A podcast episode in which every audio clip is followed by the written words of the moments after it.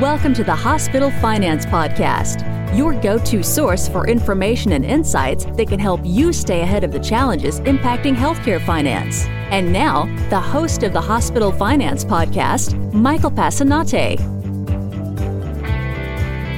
Hi, this is Mike Passanante, and welcome back to the award winning Hospital Finance Podcast. Healthcare interoperability is still a work in progress.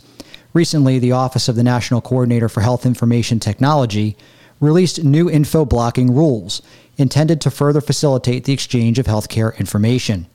However, many providers still rely on legacy systems and technologies that will make it expensive and difficult for them to comply with these new rules. To explain what these new rules mean for providers and what they can do to optimize their capabilities while improving their bottom lines, I'm joined by Matt Michela, President and CEO of LifeImage. Matt, welcome to the show. Thanks, Mike. Uh, good to speak with you today. Matt, we all know interoperability has been an issue for some time in healthcare. Can you give us an overview of the ONC's new info blocking rules and why they are increasing the urgency around inter- interoperability concerns? Sure, absolutely. So, um, you know, I, I, guess I would say uh, non-interoperability has actually been a, a, great concern in healthcare uh, for a long period of time, right? At least as long as, uh, I've been involved in healthcare for the last, you know, for 30 years or so.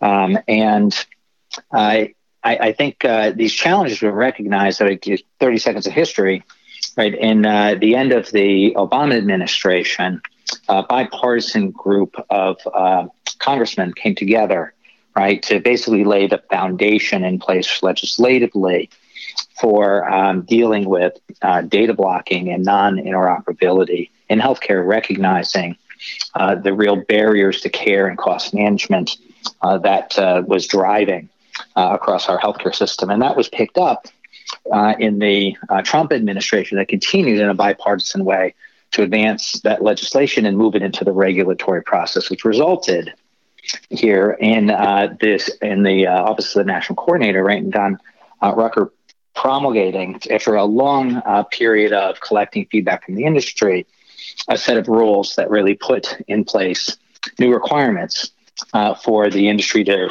uh, drive better transparency in data, better access to data, and it had you know just a couple of components I think that are important here. Right, one was it uh, really leaned heavily into kind of the technology sector and establishing right what healthcare technology standards would need to be deployed in order to ensure that we're all as vendors right starting to that we have the ability to talk to each other and to work together. Because when we talk about healthcare standards right there's so many uh, or data standards there's so many data standards uh, in healthcare um, that uh, you know our problem is not that we don't have you know any standard. It's that we have so many. And so every manufacturer, every software company, right, creates their kind of own mechanism of understanding and storing and sharing data. And if it doesn't match up with what another vendor has used, boom, it's not interoperable and you can't see it and access it. Kind of like in the old days, right, where, you know, if you used a Mac, you used a Mac uh, and you couldn't share your spreadsheets with somebody that used, you know, a, uh, you know, IBM machine as an example um, they became more interoperable. Healthcare is evolving into that space. So the ONC leaned into the technology standard and said, all right, we're going to tell everybody this is the standard you have to use. Do whatever you want inside your own systems, but ultimately you have to be able to expose data, right, using, you know, FHIR as a category of a standard, right, and creating, you know, what are called, uh, you know, APIs, which are standard ways of kind of understanding data and being able to see it and, you know, access it. So that's a very, very big deal to work through that um, kind of technology kind of mechanism uh, here so that industry knows going forward what they have to do uh, most efficiently. Uh, the second was this kind of category of okay, now that we're taking away industry's you know barrier or excuse around the technology side of the house, yes, they have to build into it. But we're not going to argue about healthcare standards or create new ways constantly of doing it at this stage um, was let's uh, put in place um, uh, or let's lean into uh, behavior right of data blocking right for organizations that may for their own purposes or their business model purposes or for lack of priority right they just don't give data to patients uh, here. And that ultimately, in healthcare, becoming more consumer oriented is a good thing. In almost every other industry, it drives quality up and costs down. And so, this meeting this needs of consumerism means you have to have access to data, and patients have to do that. So, the ONC basically said, all right, here's your technology you have to use. They created, right, the first minimum, right, data set of data. So they basically said, okay, and these are the types of medical information you have to you know, be able to, you know, provide, right? So patient history, demographics, lab information, basic imaging information, diagnosis, pathology, claimed costs, et cetera. You know, it's not all of the types of healthcare data, and it's, uh, you know, and it's, you know, pretty much kind of the low hanging fruit that people know how to deal with most easily today. But as a start, they said this is your common data standard, and they said you have to share it with patients. And if you don't, there will be, you know, uh, compliance and regulatory consequences here, including, you know, what could be very, very substantial fines. So, industry start working towards that uh, and move forward. So that's what the ONC has principally, you know, put in motion here, and it applies to providers as we talk about here, as you mentioned here, but it also, right, uh, applies to you know healthcare insurers and payers that have their own set of requirements that ultimately means you know, as a you know subscriber or a member of a health plan, uh, you'll be able to you know relatively soon request you know five years of your payment history uh, from anything from their systems, and that should allow exposing the cost and what uh, you know plans have uh, you know paid for services here is going to be a big missing is going to fill a big missing gap we have for consumers to understand how to price shop and to understand the consequences of their healthcare decisions. Um, now, to the second point, Mike, and I know it was a rel- relatively long answer, but the urgency around this, there's always been urgency. Uh, but as, particularly this year, I think the industry has, has come to understand pretty dramatically because of this pandemic the real consequences of having uh, non interoperability right, in uh, healthcare here. Um, when we look at you know, COVID patients as an example, and you know, CDC had done a study in the first wave of the pandemic of saying, all right, when patients show up and they're initially diagnosed with COVID, right, does that patient have their medical records available for the physician to then be able to determine what is their history, what are their particular issues of comorbidities or complications, so they can apply a appropriate treatment plan given their symptoms. And uh, you know, less than six percent of all patients that presented uh, and were diagnosed with COVID in that you know, early period of time had any access to their medical records at all. So, with this disease in, in particular, that's so varied and so complicated and attacks so many systems in an area where physicians had to really deploy, and apply right their you know, greatest judgment um, for you know 90 you know 4% of all patients showing up the physicians had to go into that battle uh, without the data they needed to be able to treat the patient, right? Um, that caused, you know, an untold number of, you know, uh, of, uh, you know, patient, uh, patient harm here, of suboptimal care, uh, and, you know, kind of an added cost. And so it became very dramatic, I think, to much of the delivery system and clinical side that this wasn't a theoretical conversation or an inconvenience, right? Not having access to this medical data, not for a small subset of patients, but for the majority of patients is a real quality of care issue that ultimately has to be solved. And we haven't solved it yet, but I think throughout the course of this pandemic, it's become more and more apparent that this is not just required, but it is essential, and that we have to hurry up and get this done. And I think the ONC has set a fantastic table and foundation of building blocks to guide industry to get that done. Great overview, Matt. And uh, you mentioned uh, in your answer a little bit about the fines and some other issues, repercussions, if you will, uh, that can come up when uh, a provider does not follow the ONC guidelines. are you able to provide any additional detail on the repercussions of not following the new ONC rules? Sure. I mean, some of these uh, some of these financial penalties, right, can be in the thousands or ten thousands of dollars uh, even upwards to a quarter of a million dollars penalty for uh, blocking data for individual patients. So when you think about, you know, a practice that may have themselves you know, thousands of patients or tens of thousands of patients, right? A typical primary care physician, right? And again, that's not the typical kind of data we're talking about, but may have a panel of two, three, four thousand patients across the board uh, here. Um, these fines mount up substantially, right? And uh, the ONC to date has been relatively, and by to date, I mean this year, has been relatively careful and kind and gentle about many of these uh, enforcement actions uh, by you know delaying the implementation dates uh, of you know that are required for you know healthcare technology companies to comply, right? Giving them some relief in the pandemic, uh, but nevertheless, uh, the you know the penalties there are you really substantial. And what will happen over time um, for you know on the provider side that we really have to be aware of, right? Is you know in the past. Um, some of your business practices block data and you didn't even recognize, right? You're doing it in a relatively large bureaucracy or with some policies in place.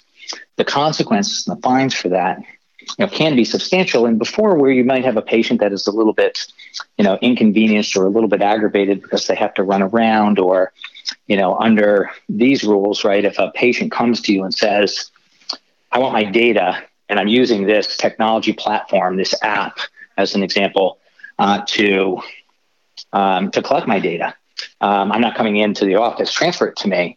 Um, many healthcare organizations historically would say, no, we're not doing that, right? Our internal policy is, you know, no, you have to come in the office, you have to sign consent forms, you have to travel around. We have, you know, we'll get it to you in, in a month or two months. Those are all violations now, right? Providers have to supply that data.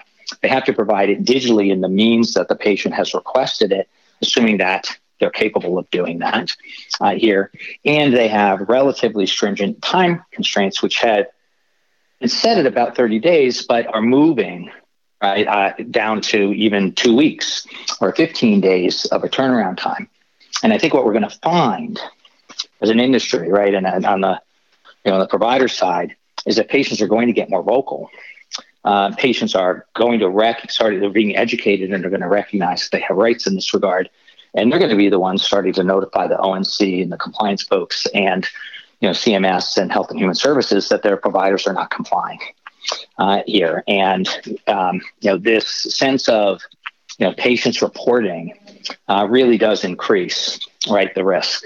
You know we're moving you know past the place where uh, patients are you know kind of historically kind of complacent and you know listen to their provider directions and much more into a consumer oriented world where they expect you know responses quickly immediately efficiently and uh, will start to complain if they don't get it in larger numbers. And so as a as a provider we got to pay attention to this right? Because it's very easy to get behind and the next thing you know you've got you know three patient complaints that get researched and find out that you know it's been your normal business practice and affected 15,000 patients and all of a sudden you're in a huge financial problem. Here so I have to be very careful with that Matt, I want to pivot a little bit and talk about a specific area of data exchange when we, talk about maybe getting behind. Um, you know, given the need to streamline access to this information, um, it's actually surprising that CD-ROMs are still used as widely as they are in healthcare to exchange data and images uh, between providers and patients. Why is there still a reliance on this older technology? Hmm. Great question, Mike. Um, and the you know when you when you look at um, you know, the transfer, the exchange, the sharing of medical imaging uh, here in the country, um, despite the fact that the technology has existed, right, to digitize it uh, and effect a secure encrypted transfer without any, you know, degradation of the data, and that's existed for almost a decade and a half. LifeImage invented the category. Um, it's not a technology question uh, in that it's not mature. It is. It really is a couple of other drivers, right? One is just you know the inherent delay in adoption of new technology by you know the delivery system, right? And folks continue to talk about the fact that we have you know fax machines out there. Um, the next horrible example beyond fax machines, right, is unfortunately CDs uh, here for you know imaging. So as a matter of practice, that's what they always did. That's what they continue to do. That's what their internal policies are set up to do. um, in many regards, it's what people's full time jobs are to do. And so, you know, evolving out of that, you know, practice requires you know, diligence and you know attention. Uh, and, and and sometimes that just it just hasn't occurred, quite frankly, across the industry. The second kind of uh, I think factor here, you know, again, is a tolerance in the industry for non-interoperability. You know, CD-ROMs, right, for imaging is you know classic example of non-interoperability um, you know, not only are there significant delays in acquiring them and producing them, and we're inconveniencing patients from running around or we're mailing them around, which is not as secure as it needs to be.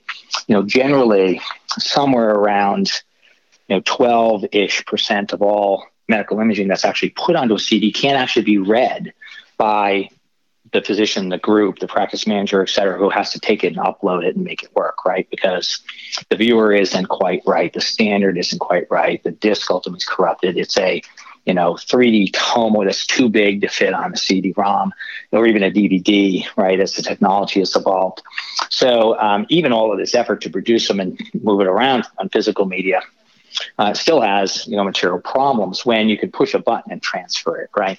Um, but as an institution, right? What we find is they look and they say, I'm a typical, you know, uh, large scale hospital, and I've got lots of things going on. I've got lots of departments. You know, every department may be operating independently. That's another barrier because you we you know we work with organizations that are incredibly sophisticated and digitizing their imaging and moving it around but they still have pockets of departments and practices and geographies right where they've never implemented that technology and so they're relying on you know CDs. So just the nature of the the organization itself and how unified they are with their technology can also be a barrier to you know to uh, affecting you know some of this change and you know dumping the disk and digitizing what you need to do. Uh, it's maturing, but nevertheless still another challenge. You know another component is you know typically in some of these organizations you'll have the part of the company that's responsible part of the of a delivery system uh, that's responsible for the image management, right, tends to be in what they call the PACS administrator function. And they've got a budget and they pay, have to pay for hardware and software and all of the rest of these kind of issues uh, here. And if they you know, have an image exchange partner, they're paying a vendor and they're paying that vendor a certain amount of money. And the more you digitize, the more you pay that vendor. So there is this unfortunate perverse dynamic in some parts of the industry where, you know, where the cost of CD management production sits out in the clinical areas, sits out in the department, it's dispersed, right? That cardiology may have a full time person doing it, and uh, you know, and uh, you know, appointments in oncology get delayed a week because they don't have the images they need to schedule an appointment. Doesn't affect my budget if I'm running the IT department in a PACS administration, right?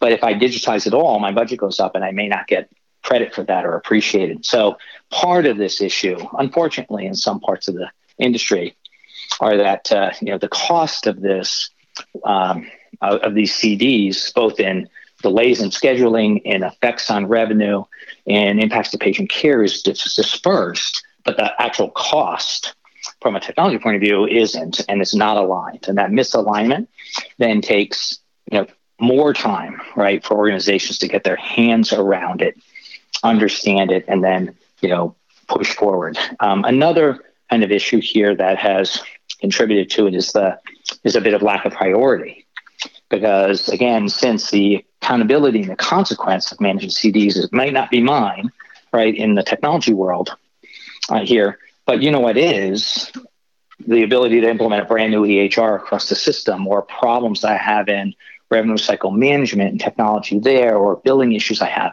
And so those issues tend to be bigger, much more impactful, sometimes hundreds of millions of dollars to solve.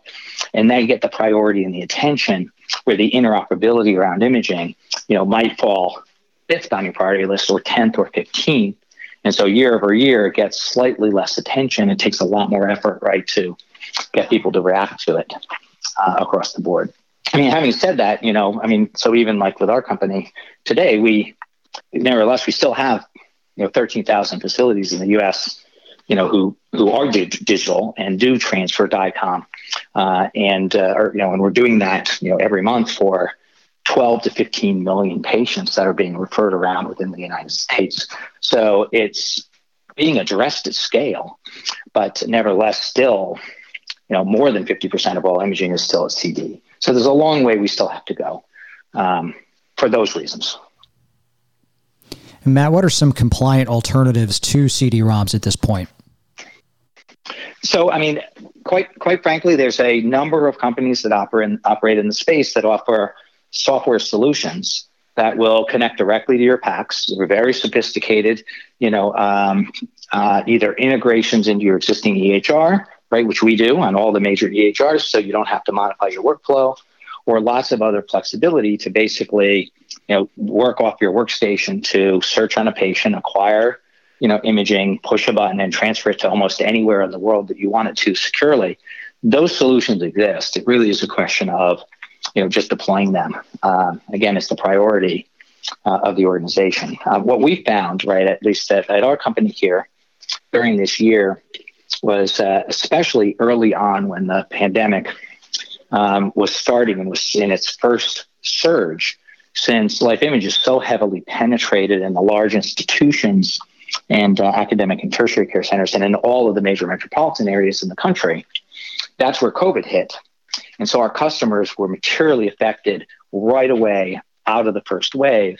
And they recognized very early on that they really did need to be more interoperable for, uh, for imaging. And we received a massive amount of requests to, re- to, to connect into new delivery systems, new sites, temporary field hospitals, et cetera. And in the course of three to four months, uh, we had we connected, you know, virtual. I think it was somewhere in the range of, you know, 500 brand new hospitals right on the Life Image network. Again, because of this awareness of we have to solve this problem. And so, you know, in that period of time, right, we were just, you know, working really, really hard to advance that.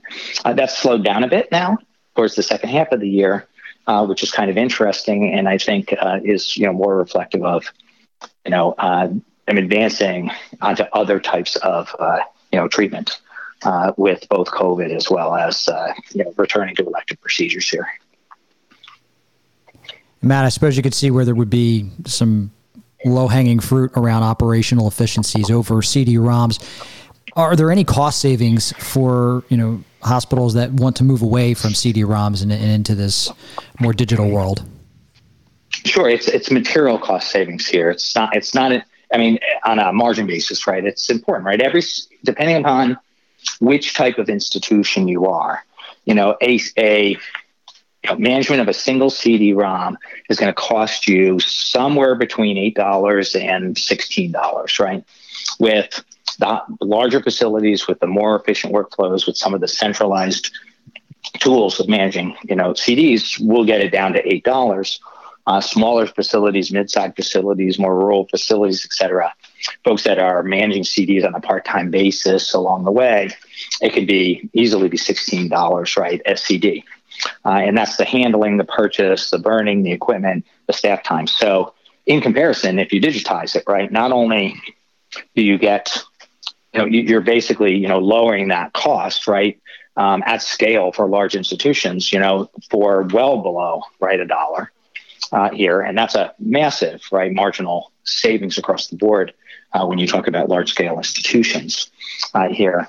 Um, in smaller institutions that are looking for every single dollar right in this terrible healthcare uh, experience right um, it's got a very clear ROI you know if they can pay, pay attention to it. So it's a very inefficient or a very efficient scale way to digitize, get rid of those CDs uh, here, and uh, you know, and make that work. So the issue, of course, is um, you know in pure raw.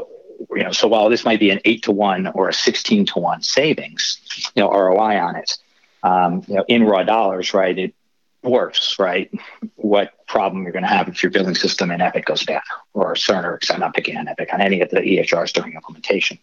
So that's you know that's one of the reasons organizations you know get confused about this. Um, but real cost savings, and that's before Mike. We talk about the impact of patients, right, and care, which is you know quite frankly it's unmeasured uh, here.